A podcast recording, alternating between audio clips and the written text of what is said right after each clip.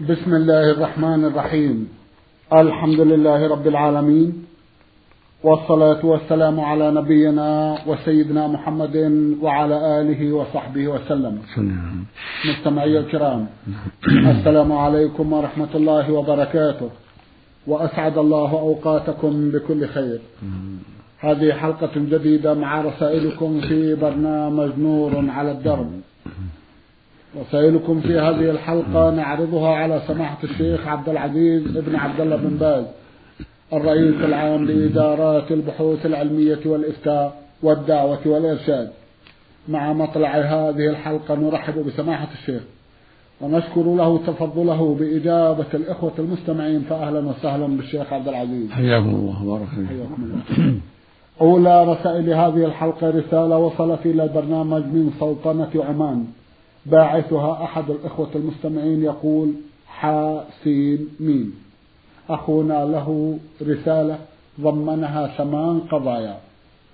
في إحداها يقول قد نعيش ظاهرة غريبة بعد دفن الميت وهي ظاهرة تلقين الميت بعد أن يدفن حيث يقوم الخطيب أو الإمام بقراءة بعض من آيات الذكر الحكيم ثم يتلوها بوصية للميت. ومن بين الكلام الذي يخطب به الميت يقول يا عبد الله لا تنسى العهد الذي بيننا وبينك والذي عشت عليه. إن دينك الإسلام ونبيك محمد صلى الله عليه وسلم ولا تجزع من الملكين فهم عباد الله إلى آخر مثل ذلك. السؤال هل ذلك ورد عنه صلى الله عليه وسلم أو عن صحابته؟ أرجو من سماحتكم توضيح ذلك مع ذكر الدليل من السنة إن ورد عن رسول الله صلى الله عليه وسلم. جزاكم الله خيرا. بسم الله الرحمن الرحيم. الحمد لله وصلى الله وسلم على رسول الله وعلى آله وأصحابه ومن اهتدى بهداه. أما بعد فالتلقين للميت بعد الدفن لم يثبت عن النبي صلى الله عليه وسلم ولا عن أصحابه رضي الله عنهم. وإنما ورد فيه حديث موضوع رواه الطبراني من حديث أبي أمامة الباهلي وهو ليس بثابت وليس بصحيح بل هو موضوع. ويروى عن جماعة من أهل الشام فعل ذلك والصواب أنه بدعة لا يشرع والميت على ما مات عليه وإنما التلقين قبل خروج الروح. يقول النبي صلى الله عليه وسلم لقنوا موتاكم لا إله إلا الله. يعني المحتضرين. يلقن قبل أن يموت. هذه كلمة عظيمة وهي لا إله إلا الله. لأنه صلى الله عليه وسلم قال من كان آخر كلامه لا إله إلا الله دخل الجنة. يعني إذا قالها عن صدق وعن إخلاص وإيمان بما دلت عليه من توحيد الله والإخلاص له وبراءة من شركه وأهله. فإن الله جل وعلا يجعل ذلك من أسباب نجاته وسعادته. إذا لم يكن مصرا على شيء من الكبائر وإلا فهو تحت مشيئة الله. من مات على المعاصي فهو تحت مشيئة الله. إن شاء غفر له وإن شاء عذبه. على قدر المعاصي التي مات عليها. ثم بعد تطهير في النار يخرجه الله من النار إلى الجنة إذا كان مات على التوحيد عند أهل السنة والجماعة. هذا هو الحق. خلافا للمعتزلة ومن سار على نهجهم وخلافا للخوارج فإنهم يقولون إنه مخلد في النار العاصي. والخوارج تكفره بذلك والذي عليه أهل السنة والجماعة وهم أصحاب النبي صلى الله عليه وسلم وأتباعهم بإحسان أن من مات على التوحيد وعنده معاصي لا يكفر بالمعاصي. ولا يخلد في النار إن دخل النار بل هو تحت مشيئة الله. إن شاء الله جل وعلا غفر له وعفى عنه بتوحيده وإيمانه وأعماله الصالحة. وإن شاء سبحانه عذبه على قدر المعاصي التي مات عليها من الكبائر من الزنا أو السرقة أو عقول الوالدين أو قطيعة الرحم أو أكل الربا أو نحو ذلك من الكبائر. لقول الله عز وجل في كتابه العظيم في آيتين من سورة النساء يقول سبحانه إن الله لا يغفر أن يشرك به ويغفر ما دون ذلك لمن يشاء. فأخبر سبحانه أنه لا يغفر لمن مات على الشرك وأنه يغفر ما دون ذلك لما دون الشرك لمن يشاء. فدل ذلك على أنه ليس بكافر. يعني العاصي الذي مات على شيء من الكبائر ليس بكافر إذا مات موحدا مسلما. فإذا مات على الزنا مات من الزنا أو عقوق الوالدين أو أحدهما أو أكل الربا لم يتب ولم يستحل ذلك فهو تحت مشيئة الله. هكذا صاحب الغيبة والنميمة وما أشبه من المعاصي هو تحت مشيئة الله عز وجل. عند أهل الحق عند أهل السنة والجماعة. خلافا للخوارج والمعتزلة ومن سار على نهجهم. للآية الكريمة. ولأنه ثبت بالتواتر عن النبي صلى الله عليه وسلم أنه يشفع يوم القيامة في من دخل النار من أهل التوحيد. فيحد الله له حدا فيخرجهم من النار. ثم يشفع ثم يشفع ثم يشفع. كلما شفع. حد الله له حدا فأخرجهم من النار. هكذا يشفع النبيون والملائكة والمؤمنون والأفراط. ويبقى بقية من أهل التوحيد في النار. يخرجهم الله سبحانه من النار بفضل رحمته جل وعلا. بعدما جرى تعذيبهم فيها المدة التي شاءها الله سبحانه وتعالى. هذا هو الحق. الذي لا ريب فيه. وهو الذي عليه أهل السنة والجماعة من أصحاب النبي صلى الله عليه وسلم ومن بعدهم. أما الترقيب بعد الدفن هو بدعة. كل يقف عند القبر عند رأسه ويقول اذكر كذا اذكر كذا هذا لا, لا أصل له في الشرع.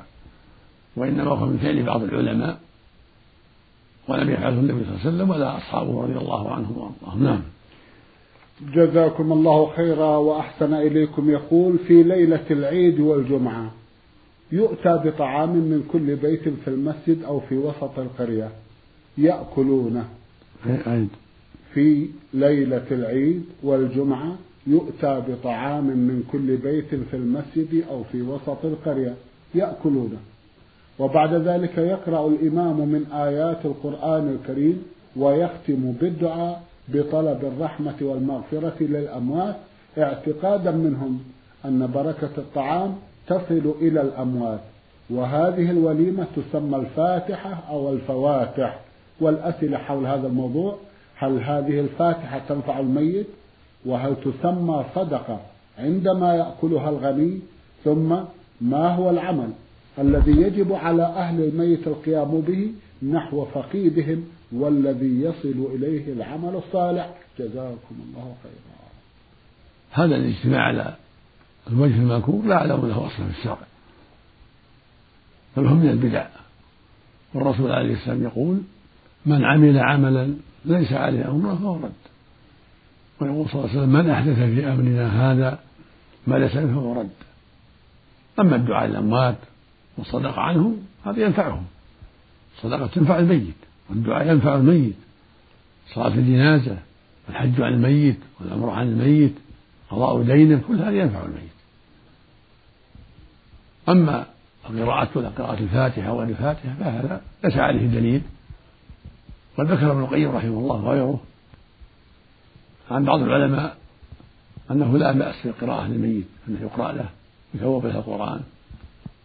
ذكر هذا جماعة من العلم ذكره ابن القيم في كتاب الروح ولكن لا أعلم عليه دليلا.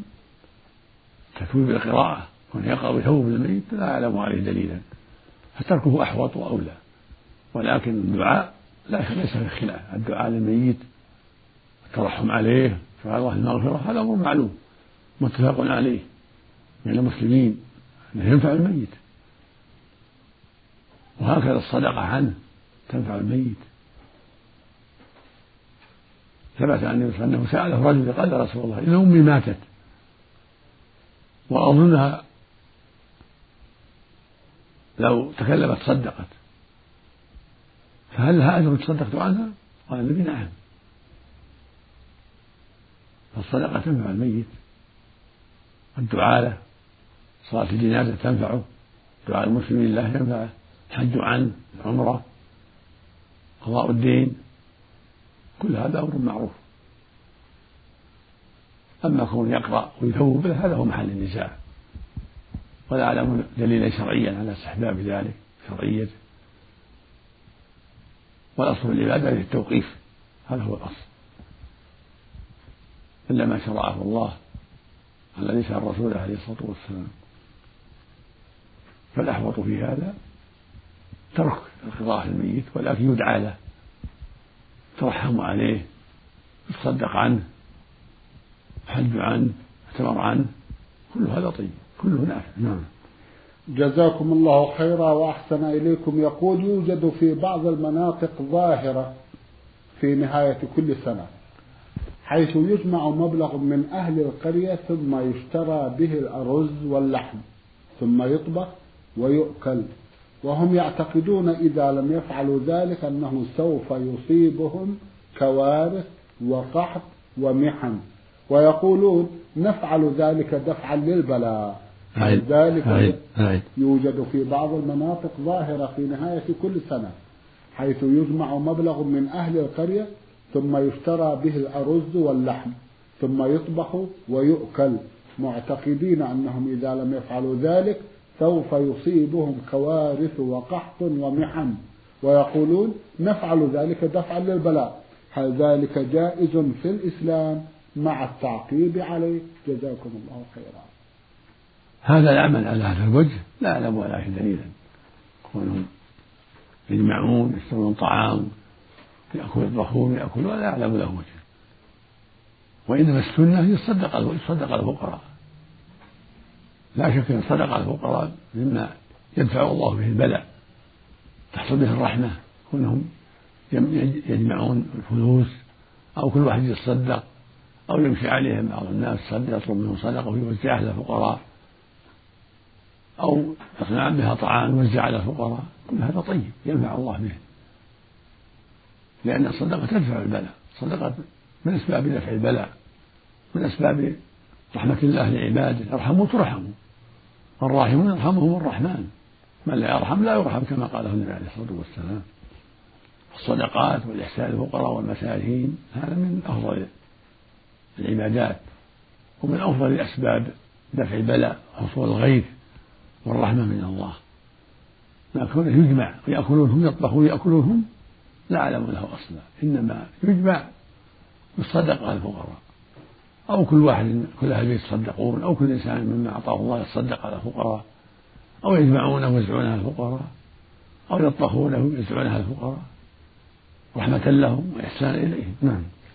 جزاكم الله خيرا وأحسن إليكم. يقول يقوم بعض الناس في مناطقنا وخاصة في شهر رمضان المبارك بتأجير قارئ يقرأ القرآن عن الأموات مقابل عشر ريالات عمانية للختمة الواحدة.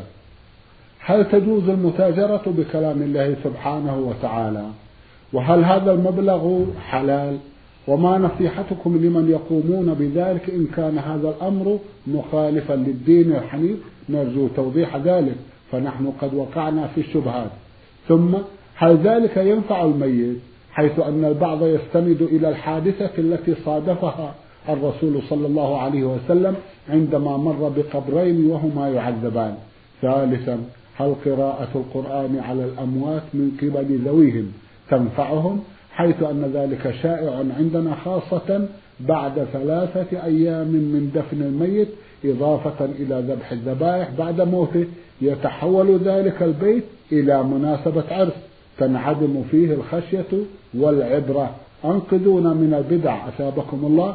فإن مجتمعنا تنص عليه الآية إنا وجدنا آباءنا على أمة وإنا على آثارهم لمقتدون. مقتدون. وإنا على آثارهم مقتدون. سبق الكلام في القراءة للميت وأنه لا دليل على قراءة للأموات. وأما كون يستأجر الإنسان يتلو آيات يستأجر حتى يتلو للميت هذا لا أصل له ولا يجوز ولا تحل هذه الأجرة. قد حكى العلماء حكى بعض أهل العلم الإجماع على تحريم ذلك.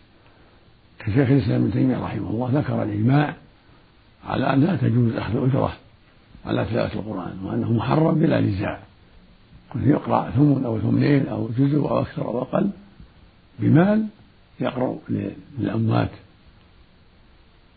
أو لأي سبب. لا يجوز هذا.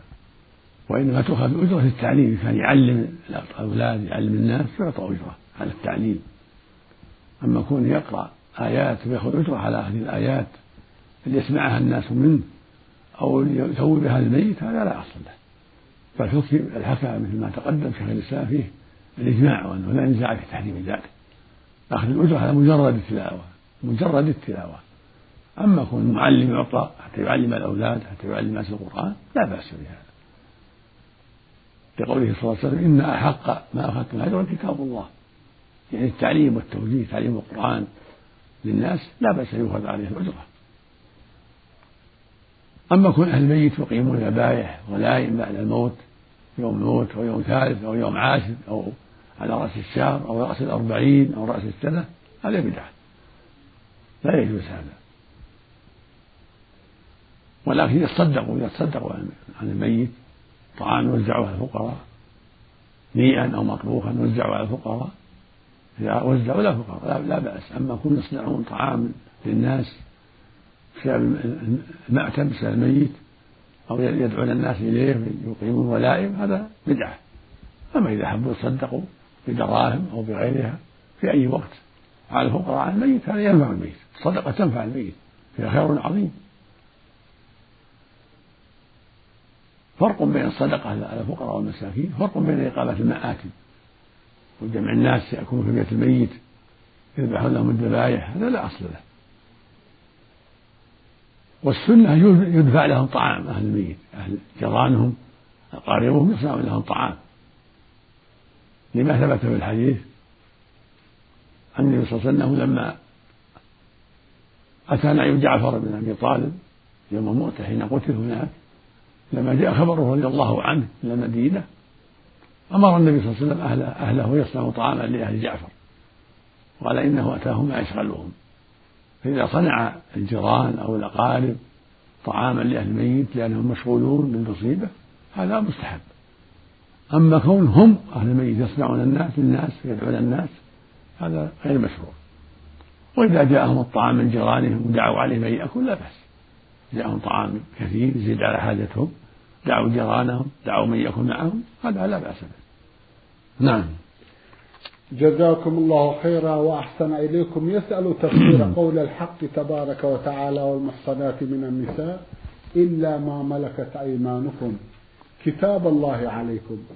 وأحل لكم ما وراء ذلكم أن تبتغوا بأموالكم محصنين غير مسافحين.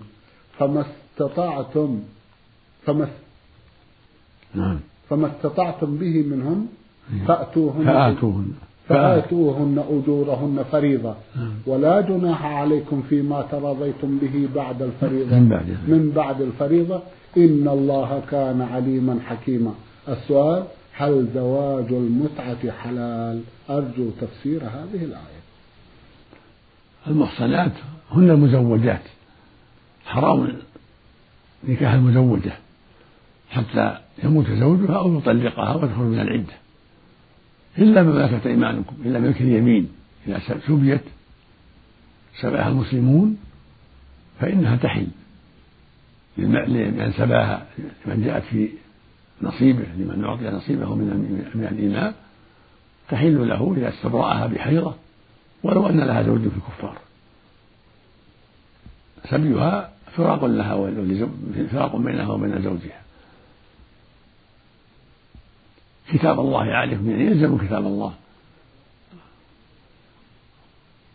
ولا تبتغوا بأموالكم هذا فيه شرعية المهور وأن يبتغي الزوجة بمال. يدفع المال هذا هو مشروع ولو قليلا في النكاح إلا من عجز يجوز أن يتزوج بغير مال بالتعليم تعليمها شيء من القرآن أو شيء من الحديث أو تعليمها شيء من الصناعات والعلوم النافعة. لحديث سهل في قصة الواهبة التي زوجها النبي صلى الله عليه وسلم على شخص يعلمها من القرآن. أما المتعة فقد كانت مباحة في أول الإسلام ثم حرمها الله بعد ذلك. عام خيبر وقيل في حجة الوداع وقيل عام الفتح والمقصود أنها حرمت. في آخر في آخر أيام الهجرة كانت مباحة يتزوج الإنسان المرأة على الشهر والشهرين والسنة والسنتين مدة معلومة بشيء معلوم فإذا انتهت المدة انتهى النكاح. هذه المتعة ثم نسخت وقال النبي صلى الله عليه وسلم إن الله قد حرم ذلك إلى يوم القيامة. فمن كان عنده منهن شيء فليخلي سبيلها. رواه مسلم في الصحيح. وفي الصحيحين عن علي رضي الله عنه قال إن الله حرم بيع الحمر الأهلية وحرم المتعة من النساء الاستمتاع بالنساء.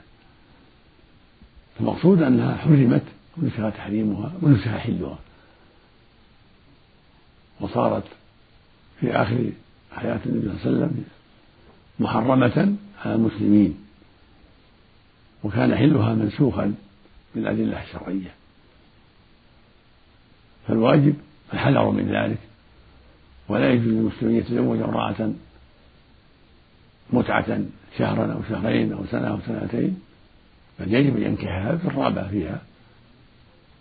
فإن ناسبته بقيت معه وإن لم يناسبه طلقها من دون أن يحدد مدة. هذا هو المشروع. نعم. جزاكم الله خيرا وأحسن إليكم. مسألة في جلب العمال من الخارج. يقول يقوم كثير من الناس ببيع الفيز للعمال مقابل كفالتهم. وبعد أن يدخل البلاد على كفالة المواطن يقوم العامل بالعمل خارج نطاق عمل كفيله على أن يدفع العامل مبلغ عشر ريالات عماني شهريا للكفيل حسب الاتفاق والرضا. هل ذلك حرام أو لا؟ هذا جزاكم الله خيرا. بعد هذا ننتقل إلى رسالة وصلت إلى برنامج من أحد الإخوة المستمعين يقول محمد حمد عيضة النجراني من مكة المكرمة. الأخ محمد له جمع من الأسئلة في أحدها يقول ما تقولون جزاكم الله خيرا في ضم اليدين عند قول سمع الله لمن حمده؟ السنة أن يرفع يديه غير مضمتين إلى منكبيه أو إلى أذنيه كما فعل النبي صلى الله عليه وسلم. فرفع اليدين سنة عند الإحرام وعند الركوع وعند الرفع منه وعند القيام الشهد الأول إلى الثالثة يرفعهما إلى منكبيه أو إلى فروع أذنيه. كل واحدة تحالي المنكب اليمنى تحالي المنكب الأيمن أو الأذن اليمنى واليسرى كاليسرى. هذا هو السنة رفع اليدين مع قوله سمع الله حمده والمأموم مع قوله ربنا ولك الحمد عند رفعه من الركوع. كما يرفعهما عند الركوع وعند الإحرام عند التكبيرة الأولى وعند القيام الشهد الأول. كان يفعل هذا تارة إلى فروع إلى منكبيه وتارة يرفعهما صلى الله عليه وسلم إلى فروع أذنيه عليه الصلاة والسلام. اللهم صل عليه. نعم. جزاكم الله خيرا. ما تقولون في الاستراحة القصيرة عند النهوض من أول السجدة عند أول ركعة؟ وثالث ركعة في الرباعية والثلاثية جزاكم الله خيرا. هذه يقال لها جلسة الاستراحة. واختلف العلماء فيه منهم من قال إنها تفعل عند الحاجة كالمرض وكبر السن. ومنهم من قال إنها سنة من فعل النبي صلى الله عليه وسلم سنة مطلقة. وهذا هو الأرجح أنها مستحبة مطلقة. بعد الأولى من جميع الصلوات وبعد الثالثة من الرباعية. قليلا بعد السجدة الثانية بعد الأولى والثالثة. إذا نهى من السجدة الثانية جلس قليلا كجلوسه بين السجدتين ثم ينهض هذه مستحبة ومن تركها فلا حرج. جزاكم الله خيرا. متى يقول الله أكبر عند السجدة الأخيرة إذا كان إماما؟ هل هي عندما يرفع رأسه من السجود أو عندما يقوم من الاستراحة القصيرة إذا صحت عندكم؟ حيث أنه إذا كبر عندما يرفع رأسه من السجدة ويقعد فسيقوم المأمومون على طول. أفيدونا؟ جزاكم الله خيرا. الأقرب والله أعلم أنه يفعل ذلك عند قيامه من الجلسة. إذا قام من الجلسة كبر حتى يقوم الناس بعده وحتى لا يسابقوه. يجلس قليلا ثم ينهض مكبرا. نعم. جزاكم الله خيرا وأحسن إليكم. بعد هذا رسالة وصلت إلى البرنامج من أحد الإخوة المستمعين في أحد أسئلته في هذه الرسالة. يقول في ليلة من ليالي رمضان صحونا ومؤذن الفجر يؤذن فتسحرنا وصمنا فهل صيامنا صحيح أم نقضي ذلك اليوم؟ جزاكم الله خيرا. إذا كنتم لا تعلمون طلوع الفجر وتشكون في طلوع الفجر فالصيام صحيح. أما إذا كنتم تعلمون أن الفجر قد طلع فعليكم القضاء. والمؤذن يؤذن على تقويم على ظن الفجر وليس على يقين الفجر بل على الظن أو على التقويم الذي عنده. فمن عرف طلوع الفجر حرم عليه الأكل وإلا فله الأكل عند الشك. والأحوط له أن يتقدم بالأكل قبل الأذان حتى يستبرئ لصيامه ويبتعد عن الشبهة. وإذا كان أكله بعد الأذان بوقت طويل فالأحوط له القضاء. أما إذا كان شيء يسير دقيقة دقيقتين أو مع الأذان فلا حرج إن شاء الله إذا لم يعلم الفجر نعم. جزاكم الله خيرا وأحسن إليكم الأخت فاعين من مدينة حائل تسأل سماحتكم وتقول هل يجوز أن نصلي ركعتين تحية للمسجد ونحن نذهب لصلاة العيد في مسجد العيد أم أننا لا نصلي الركعتين؟ في تحي في صلاة العيد جزاكم الله خيرا. مصلى العيد ليس له تحية، ليس له له حكم المساجد. ليس له تحية في المسجد، يجي مجلس الإنسان. ولأنه وقت نهي. والمصلى ليس مسجدا، أما إذا كانت الصلاة في المسجد العادي المعتاد، إذا صلوا العيد في المساجد شرعت تحية المسجد. ولو في وقت النهي على الصحيح. بعموم قوله صلى الله عليه وسلم إذا دخل أحد المسجد فلا يجلس حتى يصلي ركعتين. ولما رأى رجلا جلس في بعض الأيام قال له قم فصلي ركعتين عليه الصلاة والسلام. أما مصلى العيد الذي في الصحراء هذا ليس له في المسجد. فإذا عاد الإنسان والشمس لم تطلع لم ترتفع جلس. نعم. النبي صلى الله النبي عليه والسلام ما كان يصلي قبلها ولا بعدها صلاة العيد. اللهم صل وسلم جزاكم الله لها سؤال مطول بعض الشيء سماحة الشيخ. ملخص ما في هذا السؤال؟ أن والدها لا يصلي إلا في البيت إلا في يوم الجمعة. فما هو توجيه سماحتكم؟ هذا لا يجوز. الواجب على المكلف أن يصلي في المسجد مع المسلمين. ولا يجوز للرجل المكلف يصلي في البيت. ولا على من بلغ العشر بل يصلي مع الناس ويضرب على إذا تأخر. لقوله عليه الصلاة والسلام في الحديث الصحيح من سمع النداء فلم يأتي فلا صلاة له إلا من عذر. قيل لابن عباس ما هو العذر؟ قال خوف أو مرض. ولما ثبت في صحيح مسلم عن النبي صلى الله عليه وسلم انه سأله رجل أعمى فقال يا رسول ليس لي قائد يقول المسجد. فهل لي من رخصة أن أصلي في بيتي؟ فقال له النبي صلى الله عليه وسلم هل تسمعني إلا بالصلاة قال نعم.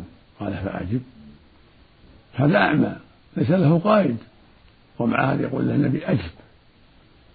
وفي الرواية الأخرى يقول لا أجد رخصة.